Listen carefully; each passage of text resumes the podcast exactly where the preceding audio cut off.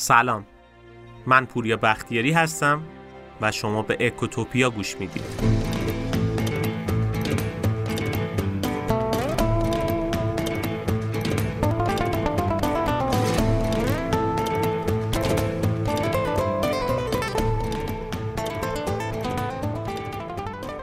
شاید جامع ترین تعریفی که از اقتصاد میشه داشت یعنی تعریفی که اکثر اقتصاددانان راجبش اتفاق نظر دارن این باشه که اقتصاد و علم تخصیص دارایی های محدود برای نیازهای نامحدود می‌دونن.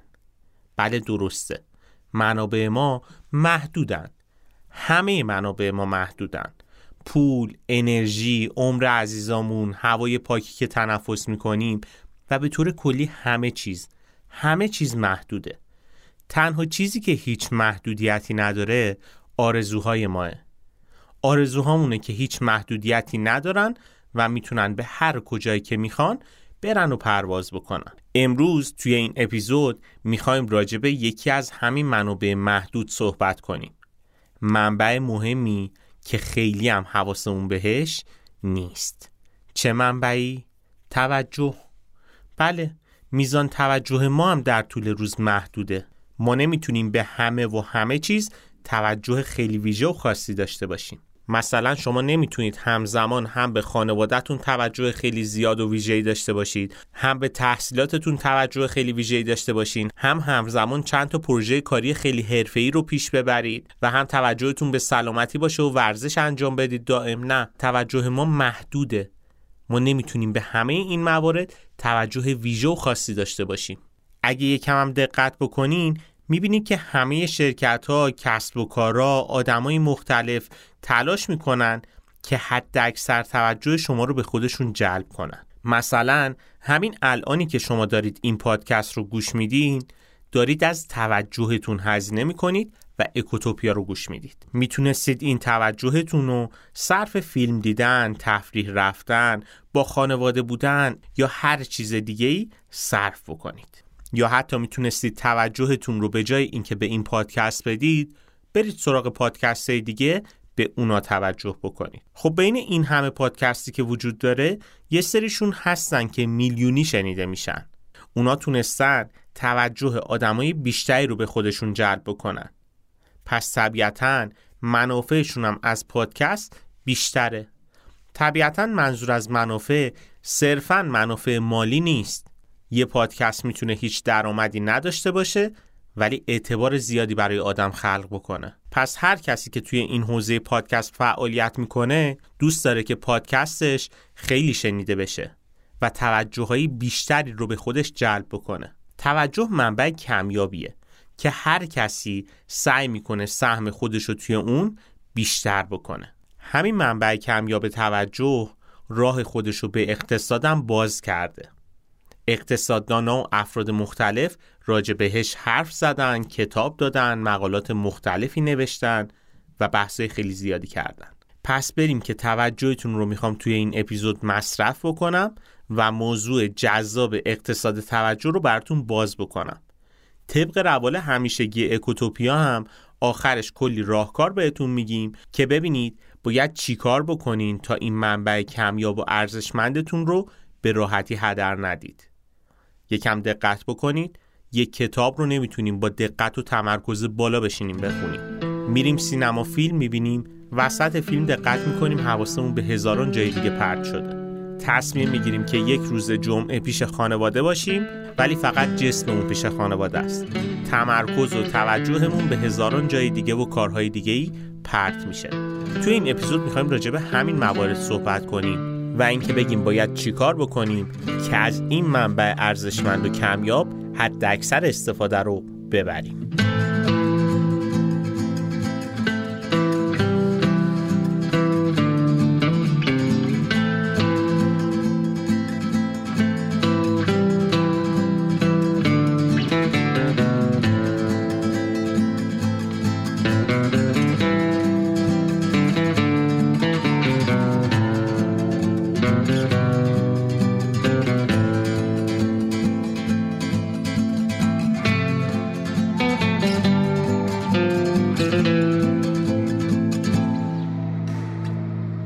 به مفهوم ارزش دقت کردین؟ چرا یه سری چیزا با ارزشن، ارزش بالایی دارن و یه سری چیزا خیلی ارزش خاصی ندارن؟ توی اقتصاد اون چیزی که تعیین کننده ارزش هر کالاییه میزان کمیابی اون کالاست. اگه اپیزود کمیابی رو گوش کرده باشین ما اونجا مفصل راجع به کمیابی صحبت کردیم و گفتیم که کمیابی برای هر کسی متفاوته پس طبیعتا ارزش هر کالا یا چیزی هم برای آدمای مختلف متفاوته. و نکته جالبتر این که گذشت زمان می‌تونه ارزش یه چیز رو بالاتر ببره یا پایین تر بیاره. مثل چی؟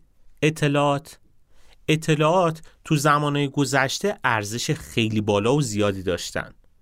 تو زمانه قدیم دسترسی به اطلاعات انقدر مثل الان راحت نبود.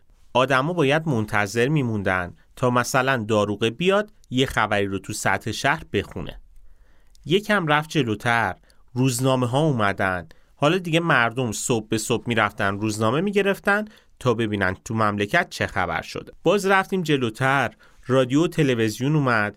دیگه مردم اخبار رو توی ساعتهای مشخص از طریق این رسانه ها میشنیدن و میفهمیدن که چه اتفاقاتی افتاده. الان دیگه اینطوری نیست. فضای مجازی و رسانه ها انقدر رشد کردن که دیگه پیدا کردن اطلاعات اونقدر هم سخت نیست.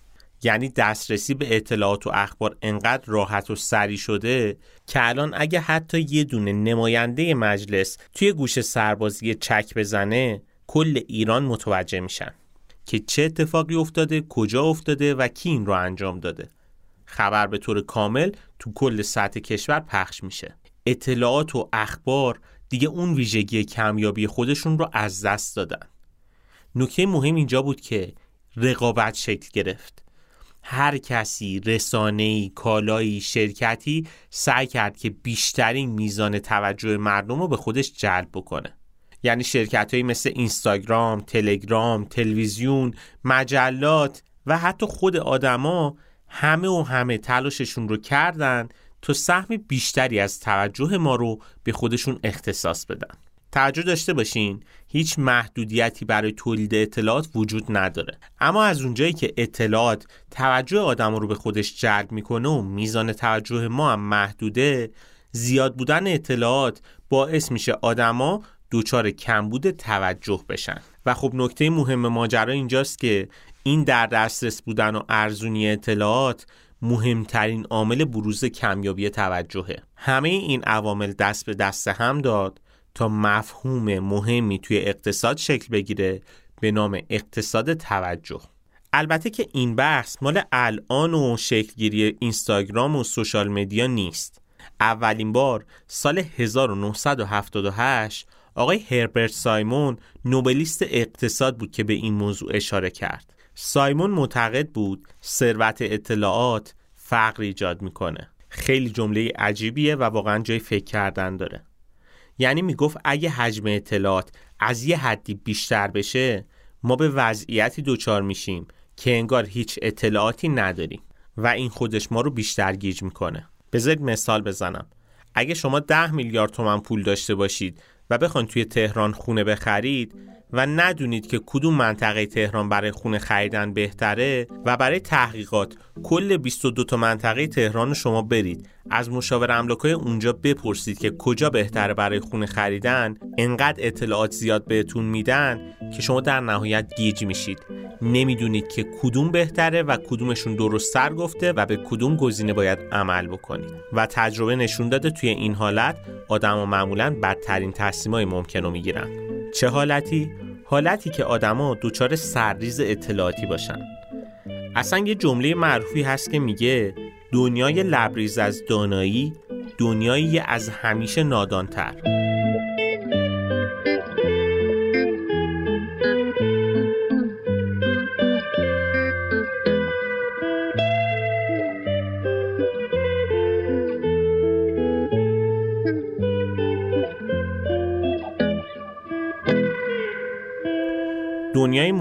امروزی باعث شده که حجم اطلاعاتی که به ما می‌رسه خیلی زیاد بشه.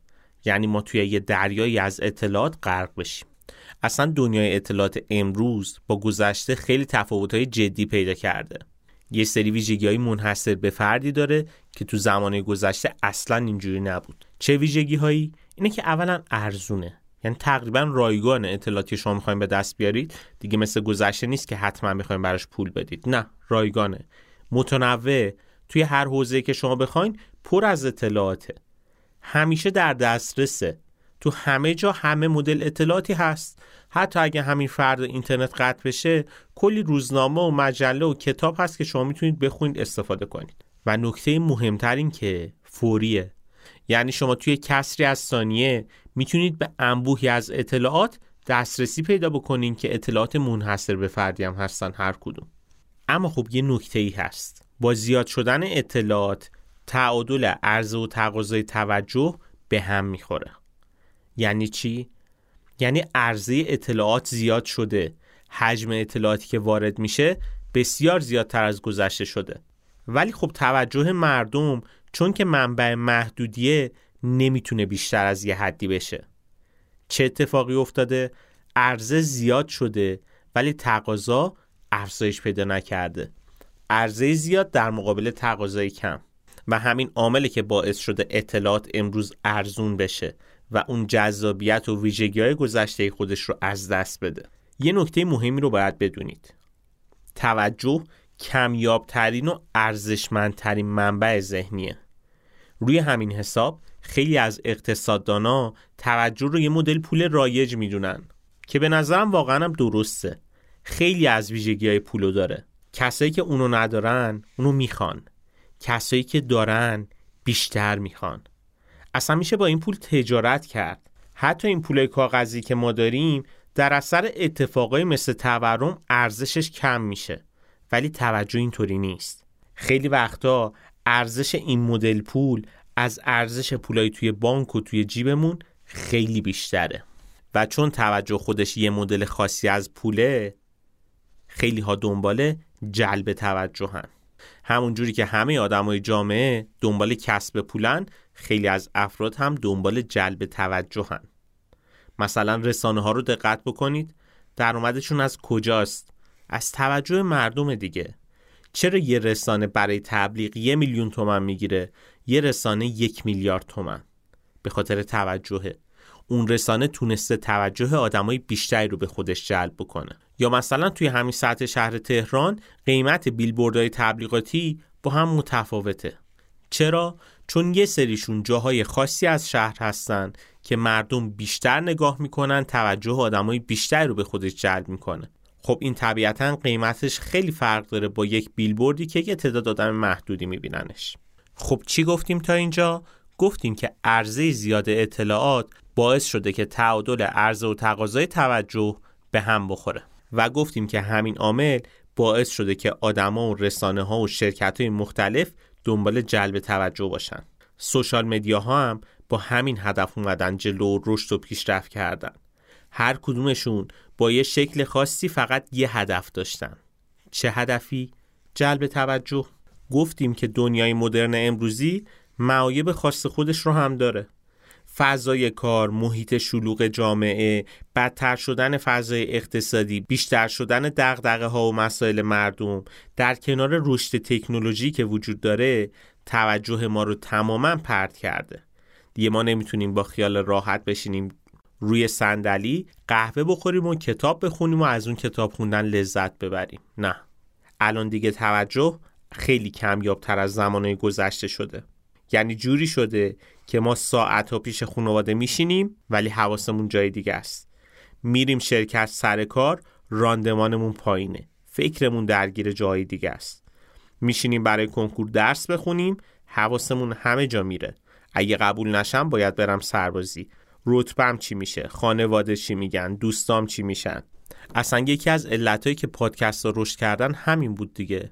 چون توجه و تمرکز آدما توی کتاب خوندن خیلی پایین تر اومده. حالا حداقلش اینه که آدم نیم ساعت چهل دقیقه میشینه یه پادکستی گوش میده یه ایده ای از کتابی حرفی سخنی چیزی رو متوجه میشه به جای اینکه بخواد کتاب بخونه. یعنی مثلا جوری شده که ما یه کتاب درست نمی‌تونیم با تمرکز کامل بخونیم.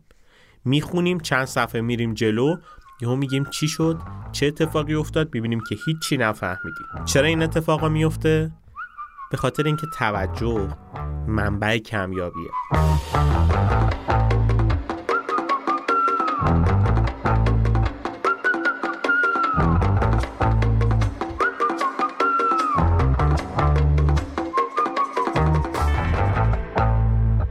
خب تا اینجا ما سعی کردیم راجع به اقتصاد توجه صحبت کنیم و اینکه بگیم توجه یک منبع محدود و کمیابیه و فوق العاده ارزنده و ارزشمنده. اما خب حالا که این رو فهمیدیم شاید براتون سوال پیش بیاد که ما چیکار بکنیم بتونیم توجهمون رو به چیزای جانبی پرت نکنیم و رو کارهایی که داریم تمرکز بکنیم. یا به عبارت بهتری توجه رو که گفتیم یه مدل پوله بتونیم این پوله رو به مدل خوب خرج بکنیم که ازش هم لذت ببریم هم استفاده درست بکنیم. راهکارهای خیلی مختلفی وجود داره. آدمای مختلفی هم راجع به این مورد صحبت کردن. یکی از افرادی که خیلی تخصصی راجع به این قضیه کار کرده آقای نیریاله. یه کتاب خوبی داره که خوشبختانه به فارسی هم ترجمه شده. انتشارات آریانا قلم تحت عنوان مدیریت توجه این کتاب وجود داره که می‌تونید استفاده کنید و بخونید. اما خب بیاین یه سری از توصیه های این کتاب و یه سری توصیه های جانبی که آدم های دیگه گفتن رو با هم بررسی کنیم تا ببینیم باید دقیقا چه کاری انجام بدیم. مورد اول این که عوامل مزاحمی که باعث حواس پرتی ما میشه و تمرکز ما رو می‌گیره و توجهمون رو از اون موضوعی که می‌خوایم پرت می‌کنه توی درون خودتون جستجو کنید. مثلا شاید شما فکر کنید که رشد تکنولوژی که باعث شده تمرکز ما به هم بریزه. پس اگه گوشی و موبایل کنار بذاریم احتمالا می‌تونیم تمرکز بیشتر و بهتری داشته باشیم. کنار گذاشتن گوشی برای اینکه ما بخوایم کار بکنیم عامل موثریه. ولی خب تنها راهکارم نیست. بارها شده که گوشی موبایلمون چند ساعتی خاموش بوده یا کنار گذاشتیمش تا بتونیم یک کاری رو انجام بدیم. ولی بازم نتونستیم توی اون بازه زمانی تمرکز درستی داشته باشیم. یعنی مثلا من خودم بارها شده که گوشی موبایل رو می‌ذارم کنار که بتونم متن پادکست رو بنویسم. بعد یهو به خودم میام می‌بینم چند دقیقه گذشته حواسم اصلا اینجا نیست رفته جاهای دیگه ای تو فکر و خیال رفتم. و کاغذ رو که نگاه می‌کنم می‌بینم که کلی چوب خط کشیدم و کاغذ رو خط خطی کردم. پس کنار گذاشتن گوشی و حذف تکنولوژی تنها راه موثر نیست. ما برای برطرف کردن این مشکل باید محرکایی که زمین ساز منحرف شدن ذهن ما میشه رو شناسایی بکنیم. محرکا دو دستن. یه سریشون بیرونی هن یه سری درونی. محرکای بیرونی مثل همون تکنولوژی و نوتیفیکیشن گوشی و سر و صدای محیط اطراف و همه اینهایی که باعث میشه تمرکز ما به هم بریزه ولی خب ما یه دسته محرکای درونی هم داریم که این محرکات در اثر استرس، کسالت، مشکلات شخصی و کلا از این دست مسائل به وجود میان. نکته اینجاست که محرکای درونی خود به خود به وجود نمیان. اونا به خاطر اهمیتیه که ما بهشون میدیم. مثلا ممکنه شما گزارش کارتون رو که دارید تهیه می‌کنید به این فکر کنید که اگه مدیر خوشش بیاد یه پاداش خوب بده یا منو یه ارتقا بده چه اتفاقایی میفته؟ و بعد از اون رویا پردازی ها و خیال و پردازی ها شروع میشه. پس نکته اول این شد که حذف تکنولوژی و عوامل بیرونی تنها راه موثر نیست. به عوامل درونیتون مراجعه کنید. یه نگاه به عوامل درونیتون بکنید. سعی کنید اونا رو برطرف کنید. خیلی وقتا میشه که ما به خاطر رفتار خاص همسرمون چند روز ذهنمون درگیره. و خب طبیعتا تمرکز درستی هم نداریم. میشه واقعا رفت با خود همسرمون صحبت کنیم این مسئله رو برطرفش کنیم. یا مثلا بریم پیش مشاور یا یک آدم معتمد درد و دل بکنیم که اون قضیه حل بشه. نکته مهمتری که باید بدونید راجع به این قضیه اینه که ذهن ما تمایل بیشتری به افکار منفی و خاطرات غم داره. پس این عوامل رو شناسایی بکنید تا بتونین برطرفش بکنید و تمرکز بیشتری پیدا بکنید. شاید یه توصیه توی این قضیه این می‌تونه باشه که بنویسید. مثلا اگر همسرتون بهتون گفته که شب که برمیگردی گوشت بخر توی طول روز هزار بار ذهنمون درگیر این میشه که حتما شب رفتم گوشت بخرم نکنه یادم بره. ولی خب اگر بنویسید متوجه میشین که آخر شب که می‌خوایم بریم باید این کار رو انجام بدید. دیگه جلوی چشمتونه. به جای اینکه ذهنتون رو درگیر کنه اومد روی کاغذ. یا مثلا بارها میشه که ذهنمون درگیر اینه که که من باید به فلانی زنگ بزنم و فلان چیز رو بهش بگم. توی طول روز وسط کار چندین بار این ذهنمون رو مشغول می‌کنه. حتی ممکنه یادمون بره. بعدا چندین بار می‌خوایم به این فکر کنیم که یادم رفت. ای کاش زودتر می‌گفتم و مشکلی پیش نمیومد در صورتی که می‌تونیم یا یادداشت بکنیم که سر موقع مشخص باید باش تماس بگیریم یا اینکه نه همون اول کار زنگ بزنیم این قضیه رو تموم بکنیم که دیگه ذهنمون درگیر اون موضوع خاص نباشه. یا یک مثال دیگه ثروتمندا و کارآفرینای خیلی بزرگن. دقت کنید اکثرا یه مدل لباس ساده میپوشن یا مدل موی خیلی خاصی ندارن بیش از حد درگیر زیبایی و آرایش و مدل ریش و موی خاص نمیشن. چرا؟ چون مثلا موهاشون رو کوتاه می‌کنن یک مدل ریش ساده می‌ذارن که نخواد ذهنشون هر روز درگیر این باشه که من امروز باید چه لباسی بپوشم امروز باید ریشم رو حتما مرتب بکنم موهام رو سشوار بکشم و این کار رو انجام بدم. نه. با ساده گرفتن و درگیر زیبایی خاص نشدن تمرکزش رو از این مورد برداشته. اجازه نداده توجه و تمرکزش به سمت چیزای جانبی بره. میره سمت کار اصلی خودش که بتونه با تمرکز بیشتر و بهتر کار بکنه. خب پس یه جنبندی بکنیم. راهکار اول این شد که عوامل درونی رو شناسایی بکنید و اونها رو برطرفش بکنید. مورد دوم این که محرکای درونیتون رو باید ارزیابی بکنید تا بتونید بهشون مسلط بشید. یه لحظه چشماتون رو ببندین. تصور کنید که پشت میز کارتون نشستی سر کار. درگیر کارید. حالا بعد از این که دارید کار می‌کنید چند دقیقه میگذره می‌بینید که یکم حس خستگی و کسالت بهتون دست میده. اینجا جاییه که اولین شلیکای حواس پرتی داره به سمتتون پرتاب میشه. و نکته ای که باید بدونین اینه که از همین جایی که اولین شلیک پرتاب شده تا لحظه که گوشی موبایلتون رو دستتون بگیرید و تو سوشال مدیا بگردید و کلا تمرکزتون از اون کار پرت بشه چند دقیقه بیشتر فاصله نداره. اگه توی این بازه منشأ این احساس رو به خوبی شناسایی نکنین احتمال اینکه توی کارتون وقفه ایجاد بشه و کلا تمرکز از دست بره خیلی زیاده. خب راهکار چیه؟ چیکار بکنیم؟ اینجا هم باید برین سراغ نوشتن. یه قلم کاغذ بردارید احساسی که تجربه می‌کنید و بنویسید. با خودتون هم صادق باشید یعنی خیلی درست و دقیق جزئیات اون چیزی که احساس می‌کنید رو بنویسید. وقتی نوشتین حالا تو مرحله بعد از خودتون بپرسید دلیل اصلی این احساس چیه؟ اون هم یادداشت بکنید. وقتی می نویسید و شناسایی می کنید این محرک های درونیتون رو متوجه میشید که اکثرشون زود گذره مثلا ممکنه شما یاد پارسال بیفتین که مدیرتون سرزنشتون کرده یا دوستی که چند وقتی هست پول قرض گرفته و پولش رو پس نمیده. یا حرف تند همسرتون تو فلان مهمونیاتون بیفته.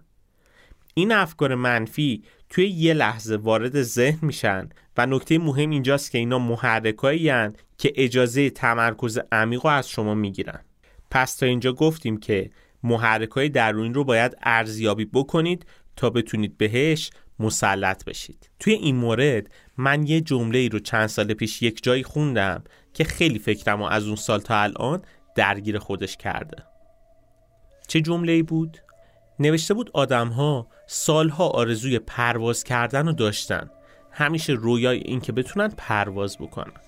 ولی خب کی تونستن این پرواز رو انجام بدن؟ وقتی که جاذبه رو کشف کردن. جاذبه رو کشف کردن و حالا تونستن به اون غلبه بکنن. اینجا هم همینه. شما باید این محرک های درونی و بیرونی رو بشناسید تا بتونید بهش مسلط بشید و اجازه ندید این محرک ها تمرکزتون رو ازتون بگیرن.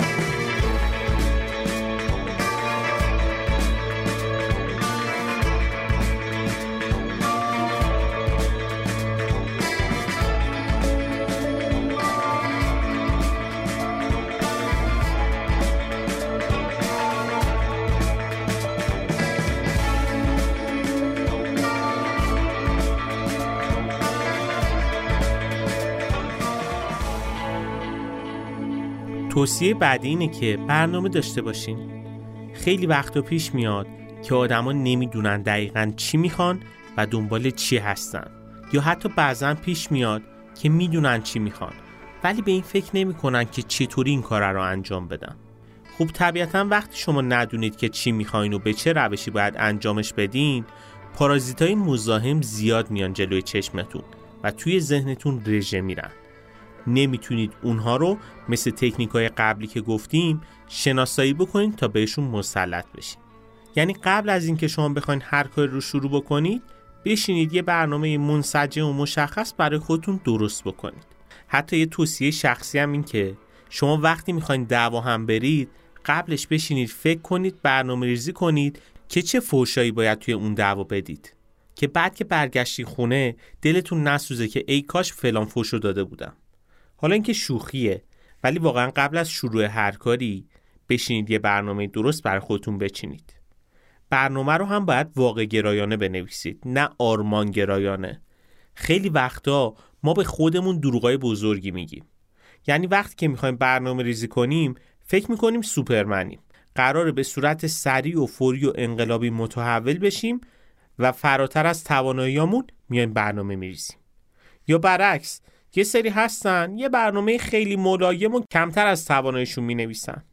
برنامه باید واقع گرایانه باشه با یه محرک جزئی. مثلا اگه 100 صفحه کتاب شما توی هفته می‌خونین برنامه رو بذارین 110 صفحه کتاب.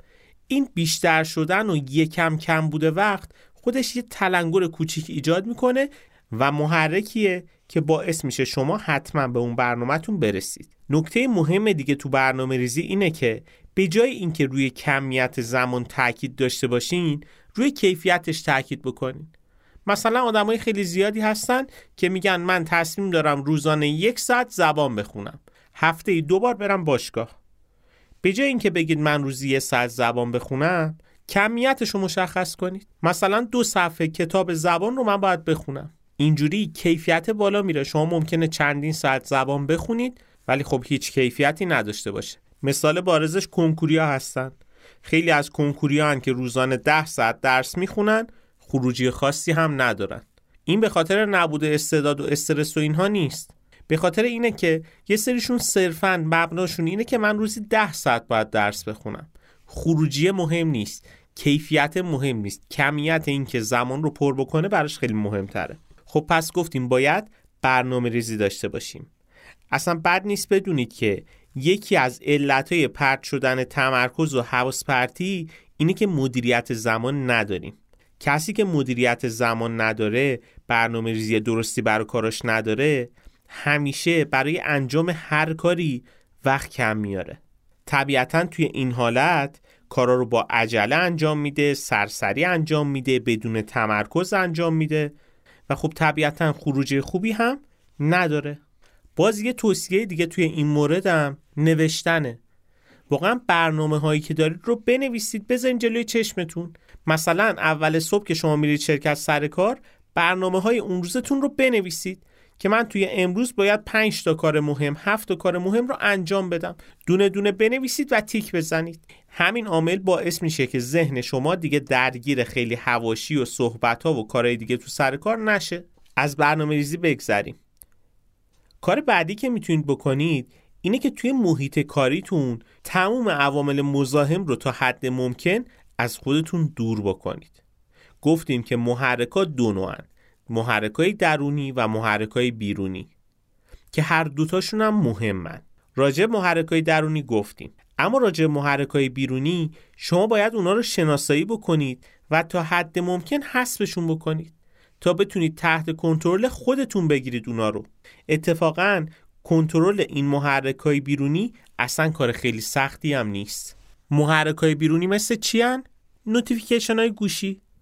واقعا زمانایی که از گوشی استفاده نمی‌کنید اینترنت گوشیتون رو قطع بکنید که این notification ها نیاد براتون. یا اگر سر کارتون اتاق اختصاصی دارین پشت در اتاقتون توی ساعتهایی که نیاز به تمرکز جدی دارین بزنین که من جلسه مهمی دارم یا کار مهمی در حال انجام دادن هستم. لطفا بعد از فلان ساعت مراجعه بکنید. یا مثلا یه راهکار مهم دیگه اینه که محیط کارتون رو تا حد ممکن خلوت بکنید. بعضی از دفتر کار رو دیدین که چقدر شلوغه؟ یعنی روی دیوار رو نگاه می‌کنیم پر از تابلوهای مختلف. رو میز رو نگاه می‌کنیم پر از خوراکی ها و میوه های مختلف. کلی لوازم تزئینی کلی از افتخارات و جایزه که کسب کرده. عکس خانوادگیش روی میزش. یه محیط کاری فوق العاده شلوغ. توی اون محیط میشه تمرکز کرد مگه؟ طبیعتا نه.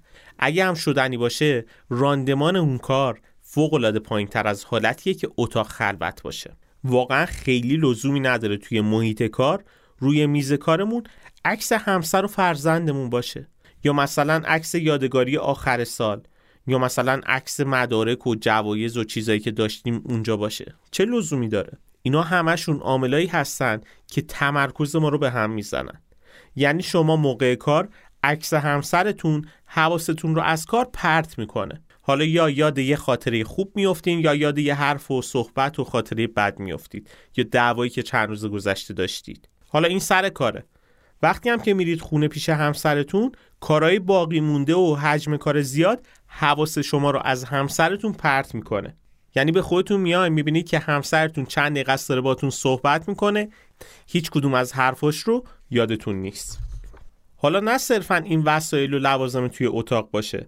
خیلی وقتا توی محیط کاری هنوزم با اینکه سوشال مدیاهای مختلف وجود داره که اخبار از جاهای مختلف میشنویم روزنامه های مختلف و اشتراک مجلات مختلف می‌بینیم که صبح روی میز کارمونه. خب این خودش تمرکز رو به هم می‌زنه دیگه. یا مثلا جلسات بیمورد گپ و گفتای بی دلیل مثلا بارها شده که می‌بینیم توی شرکت همکارا به بهونه سیگار کشیدن کلی از وقت و تمرکزشون رو هدر میدن. یعنی از قبلش که داره فکر می‌کنه پاشیم بریم سیگار بکشیم. تا وقتی که میره سیگار می‌کشه و کلی با بقیه همکارا اونجا حرف می‌زنه و فکرش هزاران جای مختلف میره تا وقتی که دوباره برگرده بشینه پشت میزش تازه طول بکشه دوباره اون تمرکز رو پیدا بکنه و بره سر کار اصلی خودش. چقدر اینجا تمرکز از دست رفته؟ از بحث سیگار و گپ و گفت و وسیله توی اتاق که بگذریم یه مورد دیگه پیام رسانا روی دسکتاپن. یعنی می‌بینیم که تلگرام، واتساپ، توییتر همه اینا رو توی گوشیمون داریم چک می‌کنیم. به خاطر اینکه لحظه ای از دست ندیم هم باز همه اینها رو توی کامپیوترمون هم داریم. واقعا نیازی نیست. حذفشون بکنیم از توی دسکتاپمون. توی همون گوشی به حد کافی اینها وقتمون رو می‌گیرن. مگر اینکه مجبور باشیم یا بخوایم کار خاصی انجام بدیم. موردهای استثنا رو کاری ندارم خب جنبندی این شد توی این توصیه که سعی کنید توی محیط کاریتون عوامل مزاحم رو تا حد ممکن حسبش بکنید. فارغ از همه این توصیه و راهکارهایی که گفتیم یه راهکار خیلی جالب دیگه هم میشه انجام داد. اونم اینه که برای خودتون جریمه در نظر بگیریم. اگه یادتون باشه گفتیم که ما خیلی وقت سعی می‌کنیم عوامل بیرونی و درونی رو شناسایی بکنیم کنترلشون بکنیم تا بتونیم جلوی حواس پرتیمون رو بگیریم و توجه و تمرکزمون رو بیاریم روی اون کاری که می‌خوایم. ولی خب یه شبه که انجام شدنی نیست. برای این کار باید کل کاری که روزای قبل می‌کردیم و به چالش بکشیم. یکی از راهکارهایی که می‌تونیم درست به چالش بکشیم و از مسیر خارج نشیم تعیین مجازات و جریمه است. مثلا آقای نیریال میگه که من برای اینکه روزانه بتونم به خودم مسلط باشم جریمه تعیین کردم که اگه به برنامه هم نرسم و تمرکزم پرت بشه باید یک صد دلاری رو خودم آتیش بزنم. میگه این کار انقدر دردناکه که هر جوری شده که خودم رو موظف می‌کنم از برنامه‌ای که تنظیم کردم خارج نشم. مثلا شما می‌تونید این کارو بکنید. برنامه های خیلی زیادی هست که شما رو محدود می‌کنه روزانه فقط یه تعداد ساعت خاصی درگیر این شبکه های اجتماعی بشید. یا شما مثلا می‌تونید گوشیتون رو بدین به یک آدم معتمد و ازش بخواین رمز گوشی رو تا یه مدت مشخص عوض بکنه و بهتون نده. حالا اگه پایبند نبودین به این کارا واقعا خودتون رو جریمه بکنید که این آتیش زدن پوله خودش یه جریمه خیلی سفت و سخته که واقعا هم کاربردیه. ولی خب ما همه اینا رو گفتیم. خیلی وقتا واقعا دست ما نیست. یعنی محیط کاریمون به مدلیه که دائما تمرکز ما رو پرت می‌کنه. مثلا یه سری مدیرا هستن که کنترلگری بیش از حد دارن. دائما تمرکز کارکنا رو به هم میریزن. یا مثلا محیط کاری ها مثل قدیم نیست که هر کسی یه اتاق خاص خودش رو داشته باشه. مثلا می‌بینیم که توی یه سالن 20 نفر نشستن و دارن کار می‌کنن. طبیعتا اینجا نمیشه خیلی تمرکز زیادی داشت. که خب شما اگه مدیر مجموعه هستین باید به فکر این موضوع باشین که بشه حتما برطرفش بکنین. چون هزینهش براتون خیلی زیادتره.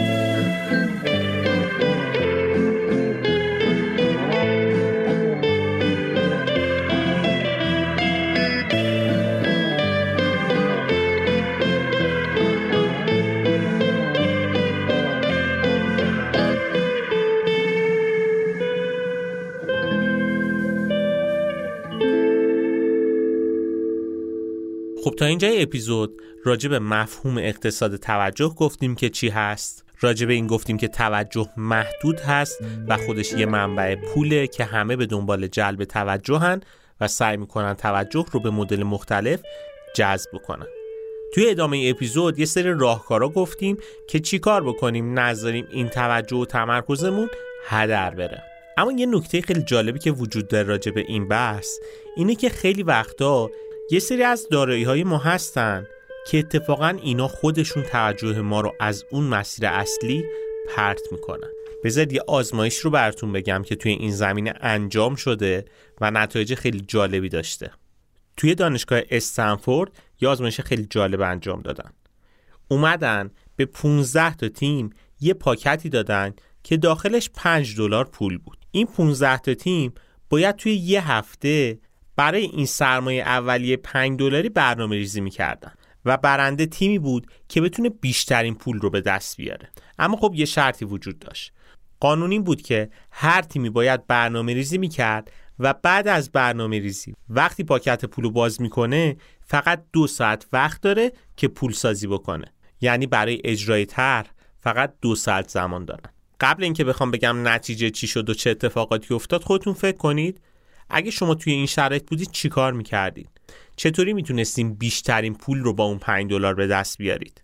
اونم فقط طی دو ساعت. شرکت کننده های اون آزمایش کار جالبی انجام دادن. یه سریشون رفتن بلیت لاتاری خریدن. شانسشون رو امتحان کردن که ببینن سود می‌کنن یا نه.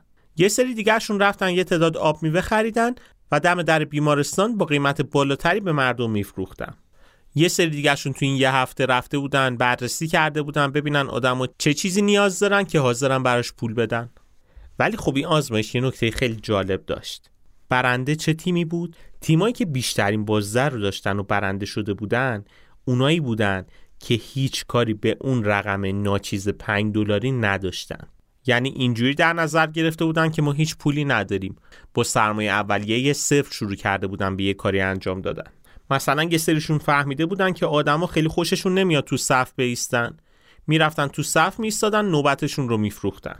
که یه گروه دیگه بررسی کردن دیدن آدما خیلی دوچرخه هاشون رو تنظیم باد نمی‌برن. و از طرفی دیدن توی پمپ بنزین هم دستگاه تنظیم باد رایگان وجود داره. این گروه دم در دانشکده جمع شدن دوچرخه ها رو از مردم می‌گرفتن میبردن چند دقیقه بعد دوچرخه با تنظیم باد بهشون تحویل می‌دادن و یک دلار ازشون می‌گرفتن. و استقبال خوبی هم شد. اما دیدن که می‌تونن بیشترم پول در بیارن. چیکار کردن؟ همون مبلغ یه دلار هم حذف کردن. از دانشجوها خواستن در مقابل کاری که برشون انجام میدن هر مبلغی دوست دارن پرداخت کنن. جالب اینجا بود که با این ترفند درآمدشون هم بیشتر از قبل شد. نکته مهم و جالب همینه. خیلی وقتا منابعی که ما داریم اتفاقا محدودیت های بیشتری برامون ایجاد می‌کنن. تمرکزمون رو از اون کار اصلی که باید داشته باشیم می‌گیرن. مثلا خیلی از افرادی که استعداد تجربه رزومه خوبی دارن خودشون می‌تونن به صورت مستقل کار بکنن و درآمدهای خیلی بیشتری داشته باشن نسبت به وقت که توی شرکت استخدام هستن و حقوق ماهیانه می‌گیرن. ولی همین حقوق ماهانه برای این آدم پر از استعداد خودش یه محدودیته که اجازه نمیده اون آدم به اون برنامه و هدف اصلیش برسه.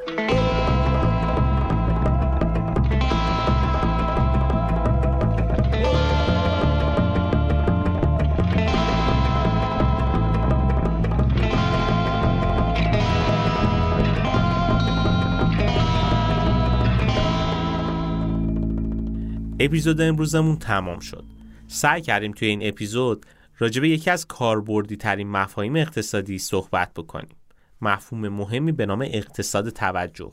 گفتیم که شرکت ها افراد مختلف سعی می‌کنن هر کدوم به مدل خاص خودشون جلب توجه داشته باشن. اگه دقت هم بکنید یکی از علتهایی که این همه آدم دنبال رویا فروشا میرن اینه که اونا با شیطنت که انجام میدن راه های جلب توجه رو به خوبی بلدن. یا مثلا رسانه ها به خاطر اینکه خبرشون بیشتر شنیده بشه بعضا شیطنت های رسانه ای انجام میدن که یک خبر در سطح وسیع منتشر بشه. این توجه واقعا مبحث مهمیه. گفتیم که کمیاب ترین و ارزنده ترین دارایی ذهنی ماه. ولی خب متاسفانه توی دنیای مدرن امروزی عوامل حواس پرتی بسیار زیاده. نکته مهمی که باید بهش توجه داشته باشید اینه که شما اگر می‌خواین کار اثرگذاری انجام بدین نمی‌دونم مثلا تولید محتوایی بکنید یا مثلا می‌خواین محصول ارائه کنید یا هر کار دیگه که می‌خواین انجام بدین باید بدونید که توجه آدما محدوده. آدما مثل گذشته حوصله این رو ندارن که کلی حاشیه برید مقدمه چینی کنید تا بخواید یک مفهوم رو راجبش صحبت کنید یا بحث کنید اگه می‌خواین کاری که می‌کنین اثرگذار باشه باید حواستون به این مفهوم کمیابی توجه باشه تا بتونید توجه آدمای بیشتری رو به خودتون جلب بکنید. امیدوارم که این اپیزود براتون مفید بوده باشه و توجهی رو که برای گوش کردن به این اپیزود خرج کردین براتون توجیه اقتصادی داشته باشه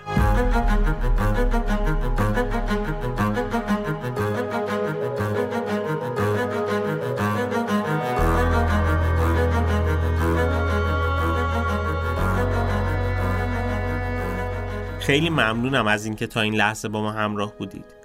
اگه اپیزود امروز رو دوست داشتید لطفا با دوستانتون به اشتراک بذارید و از ما حمایت کنید. این بهترین دلگرمی برای ماست. توصیه می‌کنم به سایتمون هم حتما مراجعه بکنید. سایت اکوتوپیا داتایار لینکش توی توضیحات موجوده. اونجا بیشتر از هزار تا مقاله و مطلب علمی وجود داره که سعی کردیم به زبان خیلی ساده بیان بکنیم که شما بتونید بهتر با این مسائل اقتصادی و مدیریتی و مسائل سیاسی روزمره آشنا بشید و ازش استفاده بکنید. علاوه بر این توی سایت ما معرفی کتاب و نقشه راه هم گذاشتیم. برای کسایی که به مطالعه بیشتر علاقه دارن دوست دارن یه مسیر مطالعاتی رو طی بکنن. کلی دوره آموزشی هم اونجا هست که می‌تونید ازش استفاده کنید.